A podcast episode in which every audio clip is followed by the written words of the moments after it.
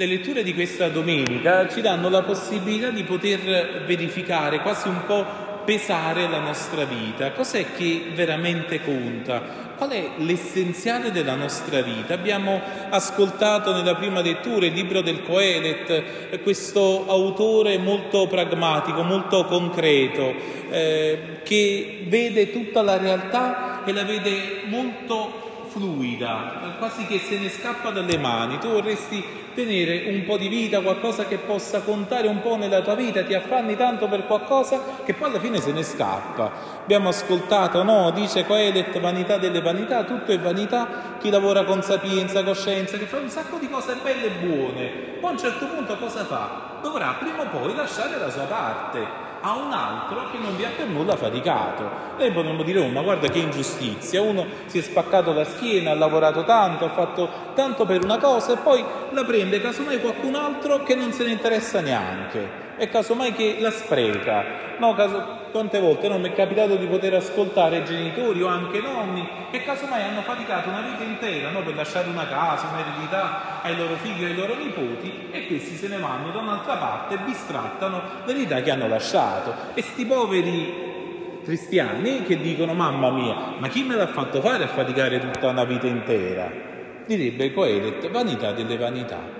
San Paolo nella seconda lettura, parlando alla comunità di Colossi, ci dà queste due prospettive. No, dice, voi fratelli, se siete risorti con Cristo, cercate le cose di lassù, cercate le cose del cielo. No? Dov'è Cristo? No, rivolgetevi il pensiero alle cose di lassù, non a quelle della terra. Infatti, no, siete morti e siete risorti con Lui. Fate morire ciò che appartiene alla terra, no, queste passioni, desideri cattivi e quella cupidigia che è l'idolatria. L'abbiamo ascoltato anche nella colletta, no? il sacerdote oggi chiede al Signore per tutti noi di essere liberati da questa cupidigia. Che è questa cupidigia? No? E San Paolo la traduce con l'idolatria. E l'idolatria è quando tu scegli come fine, come obiettivo, come modo di vivere la tua vita, come Dio della tua vita, qualcosa che non è Dio stesso. E quindi entriamo nelle dipendenze, entriamo, ci sono dipendenze di ogni genere, noi tante volte no, pensiamo solo eh, all'alcol, pensiamo alla droga, pensiamo adesso anche alla ludopatia, no, al, eh, al, desiderio sfrenato no, di continuare a giocare, eh, a investire su qualcosa che veramente eh, non è che ci ritorna indietro, eppure c'è un'idolatria, che sono le cose di questo mondo a cui attacchiamo la nostra vita. È il Vangelo di quest'oggi, di questo tale che a un certo punto sta nella folla, quindi eh, secondo il Vangelo ancora non è diventato discepolo, ha fatto ancora la scelta di voler seguire Gesù. E tra quelli lì che ascoltano e dicono ma fammi vedere se mi conviene o non mi conviene. No, la folla non ha un colore definito, è gente che ascolta Gesù e questo tale gli porta una domanda. Gesù in quel capitolo sta parlando di tutt'altro, no? E sapete quando a scuola eh, c'è un docente che sta insegnando, che sta facendo lezione su un argomento e si alza un alunno che alza la mano e fa una domanda. Il, il maestro, il professore, tutto contento, dice oh, qualcuno mi sta seguendo, ha fatto una domanda, che bello. E invece fa una domanda off topic di tutto un altro argomento e potete immaginare, penso, il docente, qua ce ne sta qualcuno, si mette le mani nei capelli, dice mamma mia questo non mi sta proprio seguendo. E così fa questo tale che dice senti Gesù tu ci stai parlando del regno di Dio, cosa che a me non interessano, senti io ho un problema concreto, Gesù sì concreto, non fare come i preti che parlano delle cose che, che non esistono, fai così, allora senti, io ho mio fratello e questo qua che casomai stava nella folla, eh, di che divida con me l'eredità gli sta ponendo un problema di giustizia, forse i nostri ischitani, forse questo Vangelo l'hanno scritto là, conoscevano Ischia, il problema che ognuno fa, si, si, fa le cause fratricide fra i fratelli, e le famosissime lingue di terra, no? che eh, forse è meglio andare a Procida, ci sono le lingue di Procida, vero Luigi, che sono molto meglio delle lingue di terra di Ischia. E va bene, allora, allora questo qua gli dice, senti, fa una cosa, fammi giustizia. E Gesù come risponde? Gli dice, uomo, chi mi ha costituito giudice e mediatore in mezzo a voi? Sembra quasi che Gesù si lavi le mani, che stia entrando in anticipo nel ruolo di Ponzio Pilato, dice ma questi sono problemi vostri, io mi occupo del cielo, ma devo stare a vedere i problemi vostri. può essere sicuramente, ma dall'altra parte è una domanda vera. Chi è che ne ha costituito giudice? Evidentemente il Padre ha costituito il Figlio giudice del cielo e della terra. Noi lo celebriamo nella festa di Cristo Re, ascoltiamo il Vangelo del giudizio universale. E allora, beh, dimmi chi ti ha costituito, costituito giudice e ti dico quale giustizia userà questo giudice, secondo quale legge, secondo quale codice amministrerà la giustizia. Se secondo quella della terra, e allora doveva prendere l'altro fratello e doveva dire: Senti, allora hai ricevuto questa eredità, la devi dividere. Andiamo dal notaio, apriamo, non so, l'atto notarile, il roggio, non so come si chiama, vediamo un po' come stanno le cose.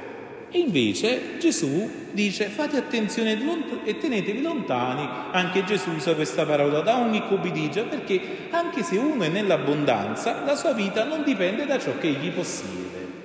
I discepoli che ascoltano e sentono veramente dicono, se Gesù dice che la nostra vita non dipende dai beni di questa terra, la domanda vera sarà, e allora da cosa dipenderà la mia vita?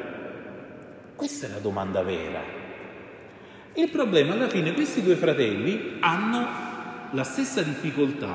Uno che non ha ricevuto l'eredità e quindi sta litigando con il fratello per riceverla e l'altro che l'ha ottenuta litiga col fratello per poterla continuare a tenere. In realtà i due fratelli hanno la stessa mentalità. Noi siamo subito bravi a fare i partigiani, no? a schierarci con quel, col debole, sicuramente, ma Cos'è che conta veramente? E Gesù, abbiamo ascoltato, no, per poterla spiegare, usa l'immagine di quest'uomo ricco che a un certo punto riceve un raccolto abbondante, quindi non solo lui sta nell'abbondanza, gli arriva proprio il superfluo, proprio a sbafo, tanto che non c'ha più dove metterlo. Noi vediamo come ragiona quest'uomo, no? Eh, noi veniamo da domenica scorsa il Padre nostro che quando lo preghiamo è tutto coniugato alla prima persona plurale, c'è sempre il noi, non c'è mai l'io. Qui al contrario vediamo che quest'uomo pensa cosa deve fare. Mamma mia, ha ricevuto così tanto, però si deve affaticare. È proprio, cioè quando uno potrebbe stare tranquillo, il discorso che lui farà dopo, bene si affatica ancora di più Cosa deve fare? Deve demolire i suoi magazzini, ne deve costruire altri, vi deve raccogliere tutto il grano e tutti i beni che tiene e poi allora potrà stare tranquillo, a posto di stare tranquillo prima. Non gli passa neanche nell'anticamera del cervello che casomai quel surplus che tiene, casomai non è per lui. Ma chi l'ha detto che tutti i beni che tu tieni sono, devono essere per forza uso e consumo tuo?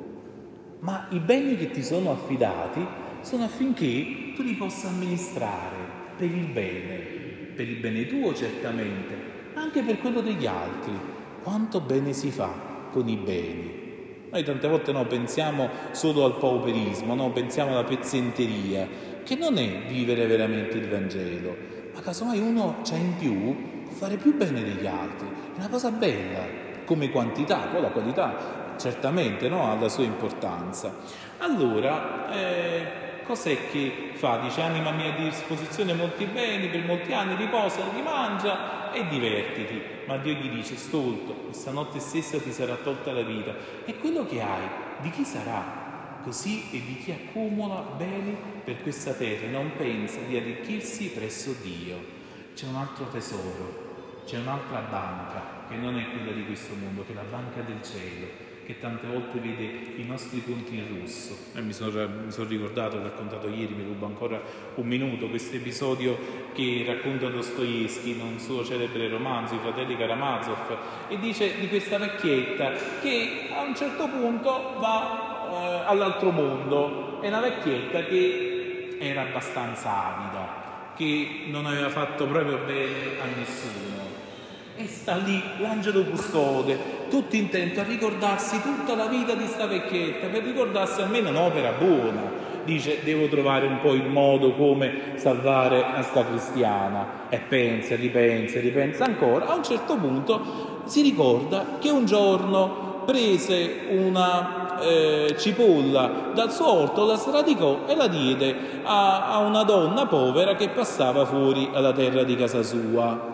ah, disse meno male che ho trovato sta cipolla. Eh. E così, allora vado al Padre Eterno e dice guarda Padre Eterno, finalmente, allora ho trovato un'opera buona che ha fatto questa vecchietta, eh.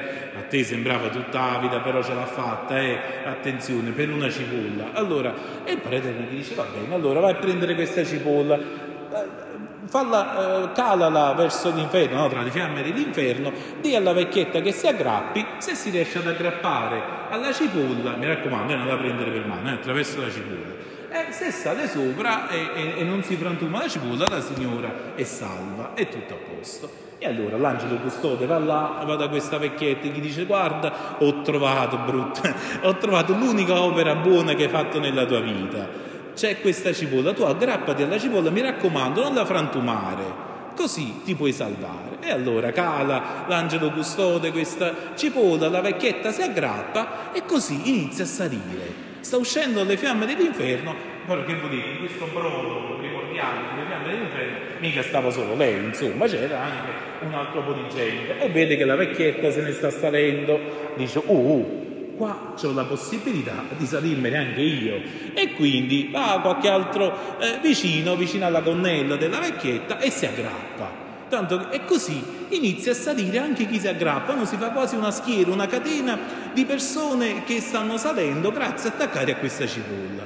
La vecchietta si sente un po' tirare la giacchetta, guarda verso il basso e dice, oh, ma questa cipolla è la mia, me la sono guadagnata io per salvarmi e prova a strattonare la sua, la sua gonna affinché quelli lì che erano aggrappati a lei se ne possano cadere, perché devono ritornare all'inferno.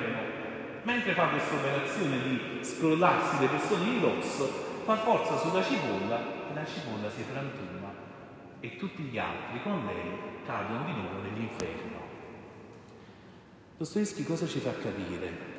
Quando sei stato avido, invidioso, geloso per una vita intera, ti può capitare l'unica opera buona, l'unica occasione per salvarti e alla fine se hai quella mentalità da accidioso, da invidioso, da persona che pensa solo a se stessa, beh, non ti salverai neanche quando ti viene data l'ultima possibilità per salvarti.